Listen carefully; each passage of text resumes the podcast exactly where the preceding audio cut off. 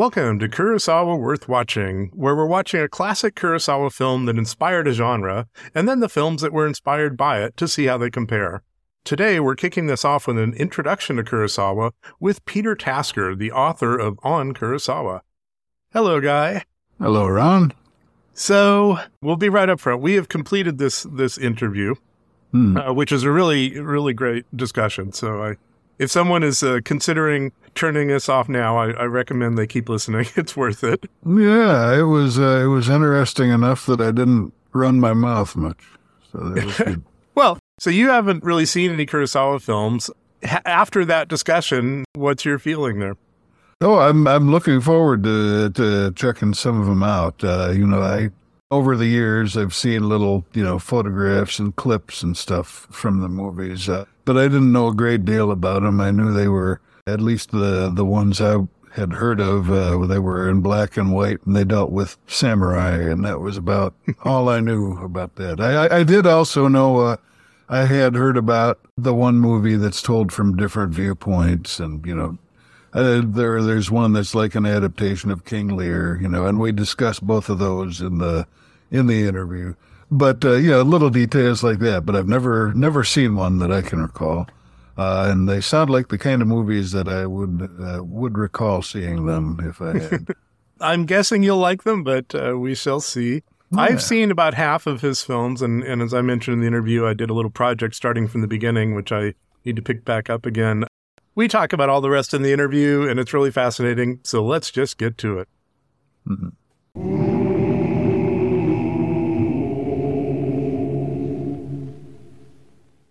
And joining us now is Peter Tasker, author of On Kurosawa. Hello, Peter. Hello there, Ron. How are you today? Good. I'm really excited about this topic. We've been thinking about doing this for a long time, and I was really happy to find someone who was willing to come and talk to us about this. Could you give us an elevator summary of your career and books and how you got to Japan? I know there's a lot to fit into an elevator summary. Yeah, well, It's been a series of coincidences, I guess. And as it happens, Akira Kurosawa and his films are to some extent responsible for me spending the larger part of my life in Japan. I did have the opportunity to go to Japan many moons ago, and I didn't know anything about it at all, except that I had seen The Seven Samurai. And I thought, that's a bit special. It's a bit different from all the other films I've seen. It was very, very memorable. So I took that and I thought, yeah, I'll go out there for a while and see what happens. I did go out there, and that while ended up being kind of permanent. Wow. Basically, Kurosawa is to blame for my long residency in Japan.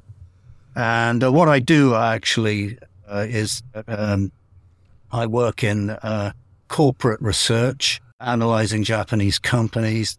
I write about the yen and that sort of thing, what's happening to the yen. But I also write about Yakuza movies and other things, cultural stuff that I like a lot. So I'm coming to Kurosawa and his films basically from a Japanese culture background. That's very much the sort of, I see the history and I see the kind of cultural elements in his films right from the start. And I found them very, very attractive for that reason. There was something there right from the start that was different. So I thought, well, yep, I'm up for that. And I showed up in Japan and I'm still there. Wow. That's really interesting. I had the opportunity to spend about a week doing some teaching in Tokyo a few years ago. And you mentioned the Yakuza, and it's probably interesting part of our discussion. I really didn't understand until that trip how much that does seem to be a part of the culture. One of my colleagues is a woman who had tattoo sleeves on her arms, and they kicked her out of the gym because of that being a symbol of Yakuza. And I just was really surprised at how present that is. And can you describe what is you know, the Yakuza in Japanese culture at this point in time? Well, it is changing because they have tried to kind of control the Yakuza in a more legal way. And that has actually led to some unfortunate consequences, in my view, because now we've got a lot more street crime as a result of that. But, yeah, the Yakuza go back probably centuries. There are many kinds of Yakuza. They control the businesses that people want, but they're illegal. You know, the same thing as in other countries. They have same cachet, I suppose, as gangsters in the US, but there's also that kind of tribal element to it, which is more, you know, more like the you would identify with Italy, Sicily, and all that. You know, going back a long way, deep roots, and all that. Yeah, they're a thing. They have always have been, and will probably remain that way. Interesting. So you're sort of saying that they, I guess, kind of like the mob was supposed to have done, they kind of provided a structure for crime so that it wasn't quite as random. Yeah, that's exactly right. So, you know, there's very little street crime in Japan because, has been anyway, the areas that the Yakuza control are very, very safe. Unless you're, you know, another Yakuza from a different gang, then it's not so safe for you. But they're trying to make money, and they don't want trouble. You know, they want to be allowed to do their stuff, and so they've had sort of certain agreements, sort of unspoken agreements with the cops and the larger society that, you know, you can do this if, you know, as long as it's not too obvious. We don't want a lot of sort of drug-addled people running around the city. But if you keep it all, nice and tidy, no problem. Right. So that's basically how it's gone down so far. As I said, they about 10 years ago, they started trying to clean it up a bit. Previously, they actually filed themselves as belonging to Yakuza outfits with the police, saying, you know, I'm a Yakuza. Then they'd done that for a long time, and so the police knew where the Yakuza were, and, you know, they wanted to ask some questions, they just did it. But now it's a bit more troubled, the relationship, and many of the bad guys are not in Yakuza gangs now, or they kind of are half Yakuza, half in and half out, because they don't want to file with the police now because it's more trouble. Interesting. Yeah, and I think in the U.S. it would be a bizarre concept for mobsters to be filing with the government. I know Guy is a big-time video game player. I think you've played like all these Yakuza games, right? Yeah, I've played, I think in Japan the series is called Like a Dragon, but yeah, they're just... a series of video games where you play a Yakuza who's a good guy, basically. He's sort of, he grew up and, you know, raised by a Yakuza boss, so he's also in the organization. But anyway, they're fun games, and what's wonderful about them is that they teach you a good deal about Japanese culture, which for someone like me who has virtually no exposure to it, it was really interesting and educational to play these games. Good. There is a Kurosawa game as well, I'm told. Interesting. I should look into that. Kurosawa video game. And I want to tie this into Samurai and all that, but before we get there, I wanted to talk about your book. One thing that really bothers me in biographies usually when I pick them up, and I just hate it, is, you know, there's someone I'm really interested in, and I open up the biography, and page one is his great-grandparents, you know, 300 years ago moved from here to here, and we're in the mining industry, and now, and I'm like, oh, God, it's going to be 50, 100 pages before I get to the stuff I actually care about. And your book is structured completely differently. every time you turn the page, you don't know what you're going to get. It might be a poem. It might be a short story. It might be a more traditional discussion of the history of some aspect of Kurosawa. And photographs, too. Oh, yeah. And just a beautiful production, by the way. Yeah, thank you for that. Yeah, we put a lot of effort into getting the commissions for all those visuals, which was, quite a tricky in itself. Oh, sure. Yeah, so I thought I would like to do something a little bit different. And there's a sort of genre of writing in Japan called zuihitsu, which means follow the pen. And it's kind of random writing around a subject. And you can put in some poems or you can put in some stories. You can put in some facts. And then, it goes back actually basically 1,000 years ago when the court ladies were writing about their love affairs and so forth. It's really a genre that is very well established in Japan, but is elsewhere. People say, well, what is it? What is this exactly? Are you writing about, is it a biography of Kurosawa? What is it exactly? Well, it's my impressions of what Kurosawa means to me and hopefully to other people who read the book. And of course, I did quite a lot of research to get my facts straight about Kurosawa. He's a fascinating individual in himself. He would be a great subject for a film himself. I wanted also to use some sort of creative license and sort of get my flavor of the films as if I was actually in the films. It feels to me like it invites exploration by the reader because you're not just going to tell them everything about Rashomon or everything, the way we kind of learn to expect from these sorts of books. You're sort of teasing someone to go and watch it, and understand what it is. Yeah, well, thanks. That's exactly what my purpose was. I don't tell a story, and I rarely say whether I think what's wrong with this film or something like that, but I pick up on something that to me is very meaningful about the film and gets to its essence. That can be something small and marginal, or it can be a big thing, a big scene. The thing about the films of Kurosawa, there's 30 films that he did, and there are some others that have been made from his screenplays, some when he was alive and some after he passed away. And so I try to collect some of the obscurities as well, because I like obscurities. There is so much in his life that is interesting and so much in the films.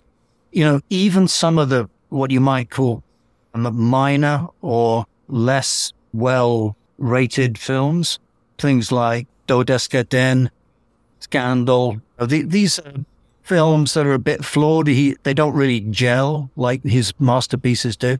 Nonetheless, they do have some very interesting scenes and very interesting characters in them. Pretty much all his films, there's no film of Kurosawa's that to me is devoid of interest. They all have got something in there somewhere that makes me sit up and think, oh, that's interesting. Mm-hmm.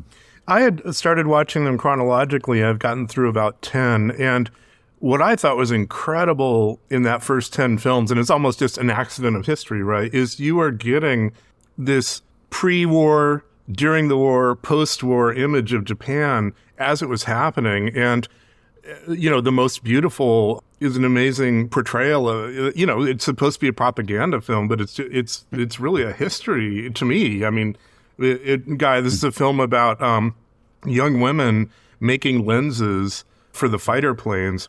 And it was explicitly a propaganda film, right? I thought you listed the credits there, and it's like, fight the enemy, it starts out with. Mm.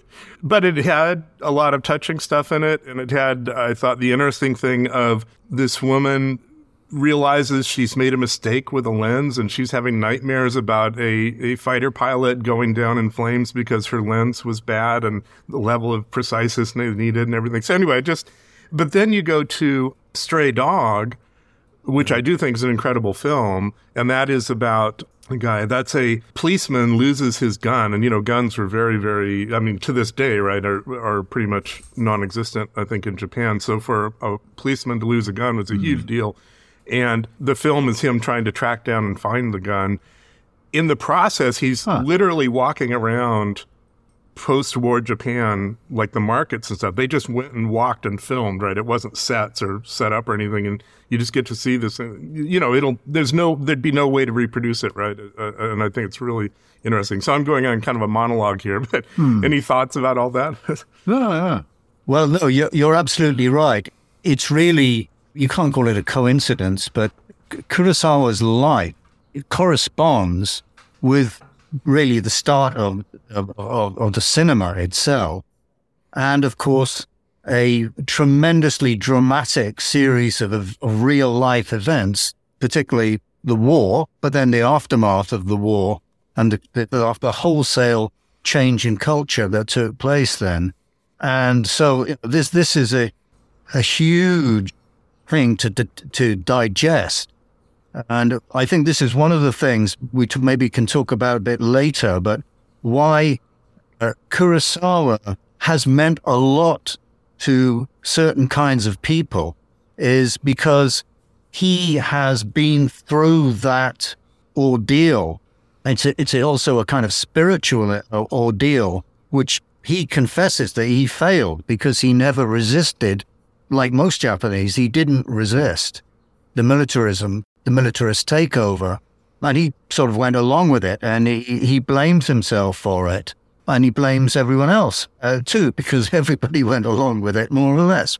That whole thing about what are your values, it suddenly becomes very important, and that's a very important part of Kurosawa's films, particularly in the 40s and 50s, and Ikiru as well is another example of that.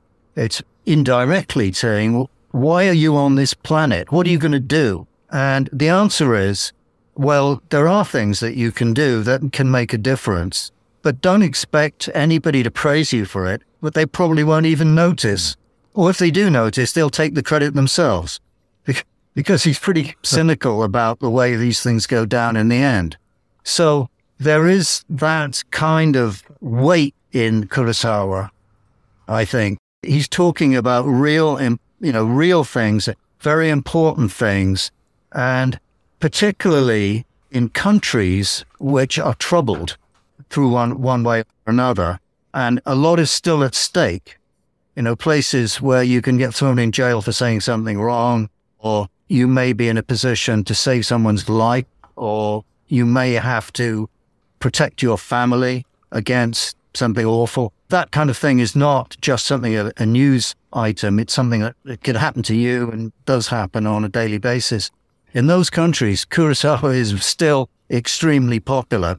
Maybe the country where Kurosawa today is less popular is actually, ironically, Japan. Because Japan is a pretty peaceful place. Nothing much happens in terms of putting a life at stake, or being put in real danger, or having to make a decision that could cost you a lot in order to help somebody who may not even know what you've done.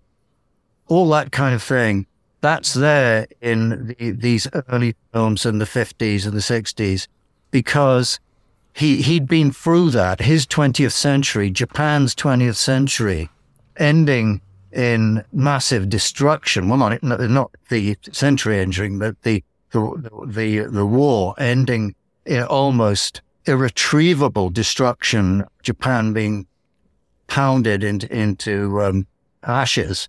How did that happen? Why did we let that happen? That is there in his consciousness. And as I said, he also grew up with the cinema, and particularly in that period from 1930 up to 1960, until TV really took off, it was the major form of entertainment for people. And it was entertaining. It had to be entertaining, but it was also intelligent in the sense that a good novel or a great novel is intelligent. So that was where he was coming from. Of course, when TV appeared, he had to start sort of change his act a little bit and make things a bit different. That is, to my mind, is, you know, one of the things about Kurosawa. There's this weight that you feel. He's deeply serious, but at the same time, he wants to entertain you. He doesn't want to bore you. It's got to be entertaining. So, you know, that first dozen films or so, I feel like if he sort of stopped there, he would be a, you know, well-known Japanese director, sort of like Ozu in the West, right? Like filmmakers know him and film lovers know him, but not, you know, not something the average person on the street would be aware of.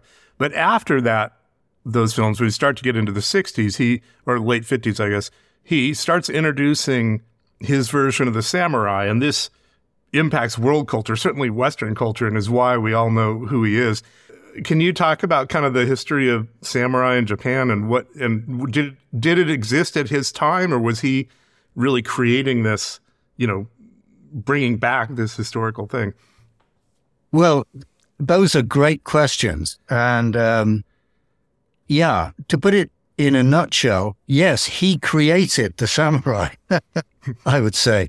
Of course, there were samurai, but in Japanese history, the period between 1600 and 1860, Japan was kind of hidden away from the rest of the world, secluded in a sense. Foreigners were not supposed to come into Japan, and it was impossible for Japanese to travel outside safely. It was illegal. That was a period when Japan was very, very stable. The samurai are a class. They are the servants. They serve their feudal lord. They must do what he says. If he says, you must kill yourself and commit harikiri, you got to do it. And in fact, that was considered to be a great honor for you to do that. If you were asked to do it. The samurai in that period, they had no agency. They couldn't decide things for themselves. They were basically in a world in which there was peace, there was no fighting going on, and they were becoming a kind of bureaucrats who ran a feudal system in certain parts of the country. Now, what Kurosawa's samurai are completely different from that, because they come from an era before that, which is called the Warring States period. And that was before Japan was united. And there were a lot of warlords competing. And there was a lot of chaos, a lot of fighting. And there were many samurai who did not have an allegiance any longer to a feudal lord. And Kurosawa's samurai are all ronin. Ronin means a wandering samurai, basically. He hasn't got a feudal lord. He has complete agency. He can do what he wants. On the other hand, he's got nobody to feed him. As if you belong to a feudal domain, then you get food and status and all that. The wandering samurai of Kurosawa films, it's a bit like the gunslingers in Western movies. Were they gunslingers? Wyatt Earp was a real person. Billy the Kid is a real person. But were they like they were in the films? Possibly not. It's a mythic world that's been created for these mythic struggles. That's what Kurosawa has done. Particularly after the Second World War, he's created a kind of Japanese figure who is a hero, is a genuine hero.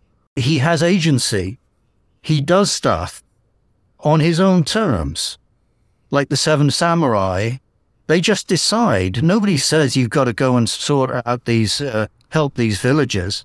They do it themselves. Why not? Let's do it. So it's a kind of, they're kind of existential heroes who do what they want and don't hold their lives in great import. They're willing to die for a cause if they wish. those kind of samurai hadn't been seen in Japan for hundreds and hundreds of years. The ones that had been seen are more like the ones that you see in films like, I don't know if you know this one, Samurai Rebellion. And there's another one called Harakiri. Both of those are by a great director, Masaaki Kobayashi, who's a friend of Kurosawa. But he's extremely critical of the samurai culture, samurai ethos of that period, which is the period of peace. And those two films that I mentioned are withering attacks on the behavior and the mores, the way of thinking of a samurai in that era. So, because Kurosawa samurai are totally different from that. They do what they want. And he basically created that kind of person, that kind of hero. Did he sort of stumble into this, or did he have a project in mind to actually kind of, you know, use this sort of, today we'd call it the connected universe or whatever, of, you know, several films using this sort of theme in them? I don't think he did it in the way you're suggesting, in a planned way, but he just thought, if you want to make a good film, which is going to be suspenseful, and a lot is at stake, you need these characters to have agency and to have a will of their own. And they've got to be big characters.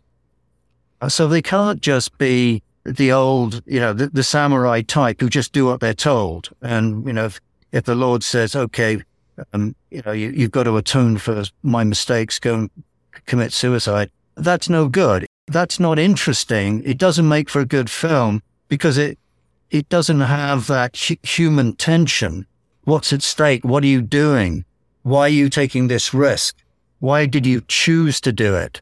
So I think it was basically his sense of cinema and what makes drama that led him to that kind of character, which is, of course, a very interesting character. All the Mifune characters, because they're associated very much with Mifune in the Kurosawa world. It's usually Mifune, but it makes for a very interesting drama. That's what brought him to it.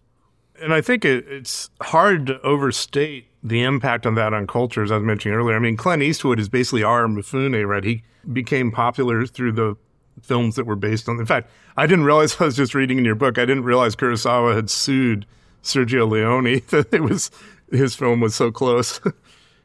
yeah, absolutely. I think that Clint Eastwood did a great job though, because he made it a little bit different. His character is a bit different from the Mifune one, just the way he behaves. He's much more kind of sullen and sort of poker-faced. Whereas the Mifune character is rather different, but the story, it's exactly the same story. I mean, it's just Sergio Leone just purloined the entire story. But to be fair to him, he then went on to develop it. The further ones that he produced were better in some ways. So Leone actually ran with that one, and did do something quite remarkable with it. But sure, he simply stole the whole idea, and a lot of the kind of jokes, a lot of the dialogue is just simply ripped off. The one that got me to think of this theme of, you know, inspired by Kurosawa was I started watching Hidden Fortress, and I still haven't finished it. I keep getting distracted, but I knew that, like, oh, there was some influence of Hidden Fortress on Star Wars. I start watching it, and it's kind of like what you're saying. It's like, no, this isn't influence. Star Wars, at least the beginning of Star Wars, simply took this material, put different names on the characters. I was shocked because you basically have, R2-D2 and C-3PO in the beginning of Hidden Fortress, you know. And, of course, that Star Wars has had such a huge impact. Do you think, I mean, did he appreciate that, or was he annoyed by that? I mean, obviously he liked Lucas helping him out, but yeah, I don't really know about that. That's his personal view, but they, you know, it is in outer space. It is a bit different. And I think you could say, if you wanted to be generous, it's a tribute. It's not like a tribute band doing the Rolling Stones or something, but it's a tribute to the original. But as we know, that generation of very, very successful and excellent American directors were worshipping at the feet of Kurosawa. I think he loved the adulation, and they helped him out big time when he was in serious trouble financially. And he showed his appreciation by making Martin Scorsese play Vincent van Gogh in the film Dreams. So you've got Vincent van Gogh with this New York accent, but it kind of works. Another one we're going to watch is Rashomon, which I think also, just in terms of like a story, I know he took it from a couple of short stories, but it basically didn't exist in culture before that. And now there's so many films. There's no TV show that doesn't ultimately do like a Rashomon episode, of people, different interpretations of the same event. It's amazing to me that one director could have this many different impacts. Like we talk about Samurai, and that's a part of Rashomon, but that's not why Rashomon was popular. It's because of the concept. Yeah, that's absolutely right. And as you say, it actually speaks to us, that film, in the sense that we live in a world with many competing narratives, and we whatever we're doing, maybe a corporate narrative. A company may say, we got to change a story here. We got to tell a different kind of story to our customers. Or it could be a political narrative, and there are all these competing narratives. We find it very hard to decide if there is any kind of absolute truth, or we can even aspire to. Don't get too philosophical here, but Nietzsche, the German philosopher, said, "There are no facts. There are only interpretations." That's Rashomon as well. And so, but I would say this though, as you correctly say, he took the story from a Japanese novelist, and it seems to have been a story that was goes back a long way, even beyond that. But he added a fourth narrative. So there are four competing narratives as opposed to three in the original one. And the one that he added is more likely than the others, in my view. I mean, that's, if you see the film, make your own mind up. But there are different narratives. I think the one that he added is one that's slightly more plausible than the others. But that's all you can say. You can't say for sure. He puts before you all possibilities, and make your own mind up. Mm-hmm. And, and don't forget to vote.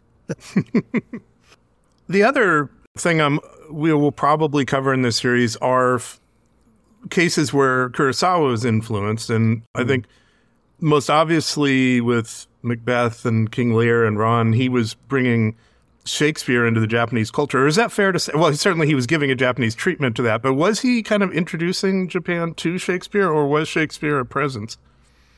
I think Shakespeare was a presence, really, from the early 20th century. What's interesting is that Kurosawa had the kind of daring to mess around quite a bit with the story of King Lear and Macbeth in an interesting way. Particularly, it's actually similar what he's done in both of these cases. Ran is basically the King Lear story, and what he's done is to change the kind of spirit of the main character. King Lear, in the Shakespeare version, is a kind of foolish old man who trustingly gives over all his lands to his daughters in Lear. In the Kurosawa scenario, it's the sons. But what's different is the character of the king. Hidetora in Ran, he's a killer himself. And he's slaughtered innumerable people over the years. That gives you a totally different complexion on his fall. It's not as tragic. It's more like a cycle of revenge and death that just can't be stopped. That's the same in the Throne of Blood. In Macbeth, the king, Duncan, is an aged and saintly man, and that makes Macbeth's murder of him that much more shocking. But in the Throne of Blood version, King Duncan is a much younger man, and he's also a killer. He's killed the guy who was there before him. So Shakespeare was quite a conservative character in many ways after the long wars, civil wars that had happened in England. He wanted to set up a king as an outstanding figure who deserves not exactly religious piety, but certainly every kind of respect because of his status. And that was the way to get stability in the society, which had been racked by violence for so long. But Kurosawa, coming again from the Second World War and what that had done to Japan, had a different view, and he didn't see the leadership and kingship in the same light at all. He basically sees just a cycle of death and killing, and it's endless. So that is, in a sense, a much bleaker view of society than Shakespeare allowed himself. But I find that fascinating because Kurosawa is in some ways a kind of humanist in the way he sees the world and moral choices and things like that.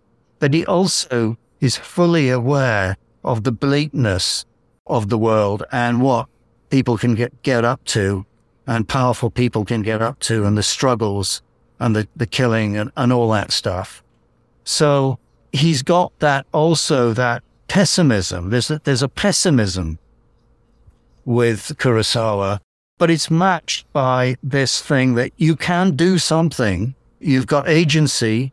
You can do something worthwhile that will make a difference. But don't expect to be thanked. Nobody's going to thank you. In fact, they'll steal the credit.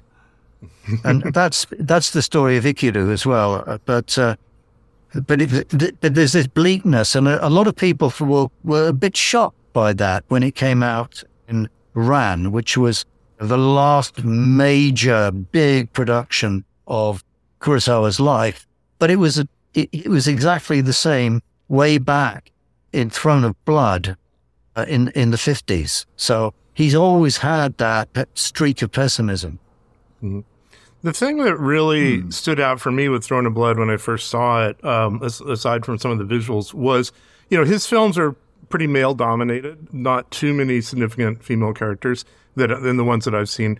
But his version of Lady Macbeth, I thought, brought that character to a perfection almost that Shakespeare couldn't, because combining the submissive Japanese woman with being the person who's really running stuff behind the scenes. And I'm curious, does that reflect some kind of reality in Japan, I'm just curious what that might reflect in the culture. Yeah, that's hard to say. I think you're right in the way the woman manipulates the Macbeth figure is remarkable. And she's a very powerful figure. And it's true that, Kurosawa doesn't really, there's not much sex or love in Kurosawa's films. When you see women, there are some powerful women like here. And in fact, the woman in Ran, too, who's also staged this kind of revenge for her family's defeat and massacre at the hands of the King Lear, Ran character. So, yeah, as to what it means in Japanese society, it's difficult to say. There are very powerful women in society, and historically so too, but it is still largely, if we're talking about the world of work and the world of politics, it is still largely a male-dominated society. I think this will change very, very quickly over the next 20 years because we already see younger women graduating from university in larger numbers than males now. So that will lead to significant changes over the long haul. You've mentioned Akira a couple times, Ikiru a couple of times. I know you had wanted to talk a bit about that and a recent remake of that, right? Yeah, that's right. I would say Ikiru is probably my favorite film of Kurosawa right now. Anyway, it changes from week to week, but I would say that it's one that stays with me a long way. Because it's very much, as I said, it's about what are you doing on this planet? Are you just doing nothing? Like that guy, Watanabe, the bureaucrat, low-level bureaucrat, shuffling paper in an office in a meaningless way. And he's been doing it for years and years and years and years. So is that your life? Is there not something else beyond that that you can make a mark? So that's the question that he asked in that film. The characters in the film are wonderful. He has a Yakuza in the film too, who he's a professional kind of Yakuza. He doesn't want to waste his time on somebody who you cannot frighten. And you can't frighten the hero of Ikiru because he knows he's going to be dead in 6 months. So, he looks in his eyes and he sees this man, you can't frighten him. So, it's just a tiny little scene, but it's so telling. But the whole story of Ikiru, I think is, it's living, it's a living film. It's called Ikiru means living in Japanese, but it's a living film now. It was made many, many decades ago, but it's contemporary to me in the questions it asked. So I was a little bit disappointed with the UK remake, though Bill Nighy is a much loved actor in Britain, and he has been nominated for an Oscar for his performance. I mean, well, he acts very well, but it's not. To me, it doesn't carry the same freight as the original, not in a long way. Firstly, because they've set it way back in 1953. That, I think, is a mistake, because then it makes it a sort of period piece. And you're looking at all the, the hats they're wearing and all that kind of thing. Whereas the whole thing is so vital and contemporary in the Kurosawa version, even though it all happened in 1953. So I feel that the remake, it highlighted what a great film the original is, because it's not a character study. It's about all of us. Whereas the Bill Nighy piece, the way he acts it's a very strange chap, and it's a story about this very strange chap and his experiences, and it's all rather sad. Whereas the way that it comes out in the Kurosawa original is it's about us, all of us on this planet. Well, I have not seen Ikiru, so you are definitely inspiring me to see it. It's your favorite one. I would say that the night out in the Ginza looks a lot more fun than the version in the UK in Brighton in the early 50s. Let's close out with actually, the big one that we haven't really directly talked about and that influenced probably more movies than any other, and that's Seven Samurai. we have a whole bunch of films we're going to watch that were inspired by it. Of course, The Magnificent Seven came right off of it, and that was the case where they paid him, right? So they weren't just ripping him off. Sure. One of the things you really point out in your book is that both he and the screenwriter knew that this was the best work that they would ever do. And I'm kind of curious how that impacted his career. Well, it's an epic of all epics in a way. And he didn't really try to do another film of that genre again. The ones he did later were not really epic. Talking about Yojimbo or something like that is quite a different flavor. So, yeah, I think that film was sort of almost perfect, and that makes it quite hard to write about a film that is so perfect and is so universally loved. I would say, there are so many aspects to it. And again, there is a cyclicality in it. It is a film, again, what you might call a humanistic film about how you can make a difference, do something. You don't have to do it. Nobody's telling you to do it. But how about we do this. And, some of us are going to die probably, but, just let's do it for the sake of it. And that's what they do. So it's got that existential commitment to do something that's dangerous, that's going to cost you. And you know that, but you're going to do it.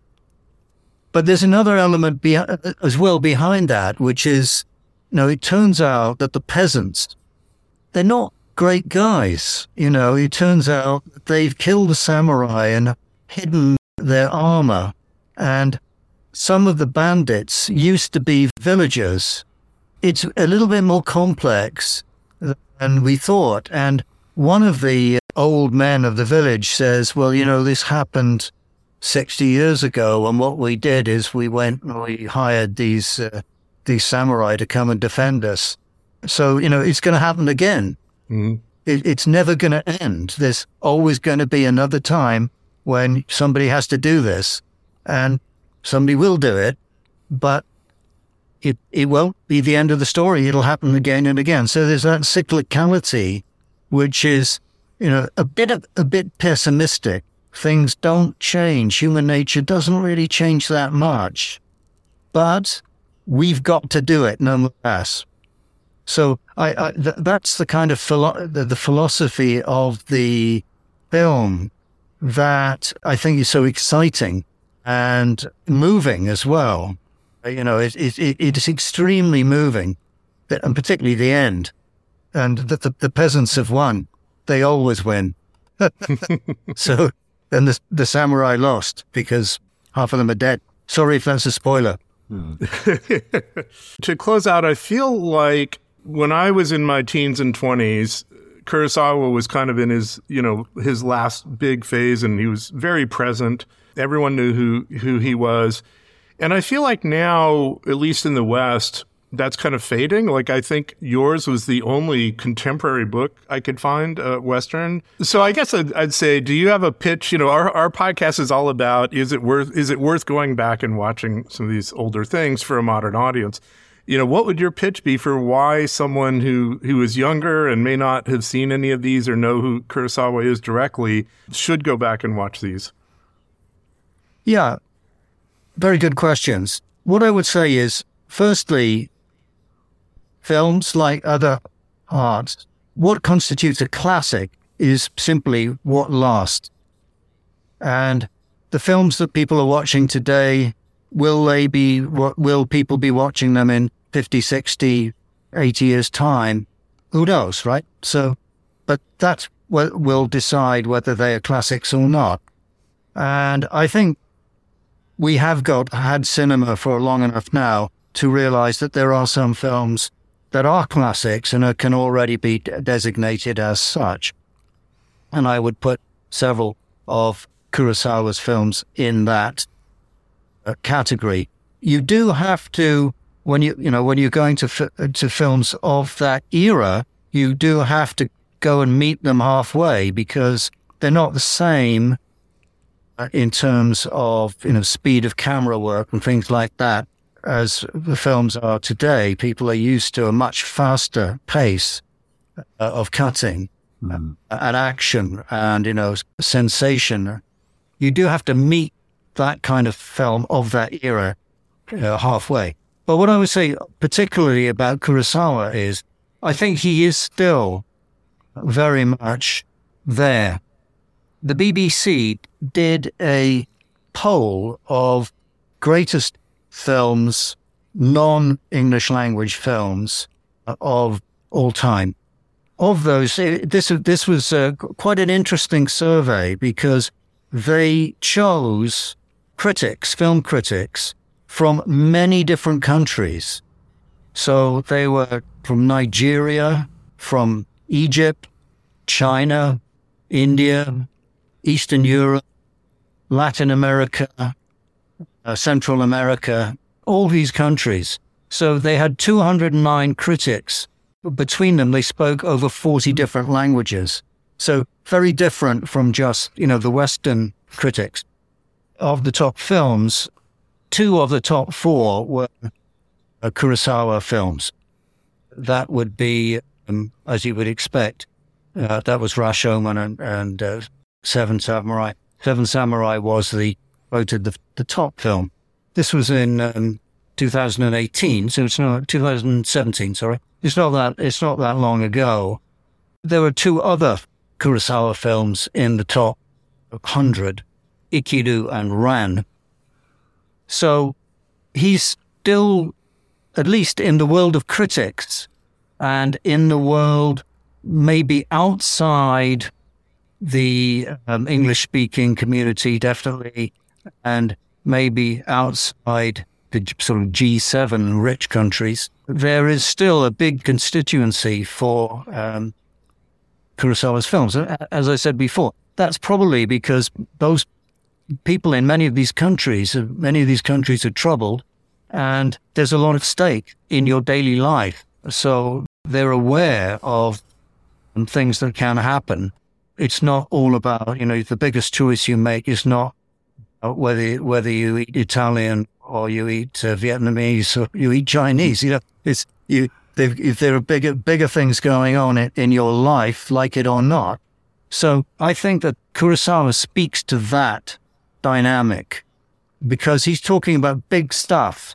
He's not talking, as I said, you know, he's not very interested in family life, sexual stuff. There's no irony. He's not into. He's never winking at the audience. He's not into that stuff. You know, forget it.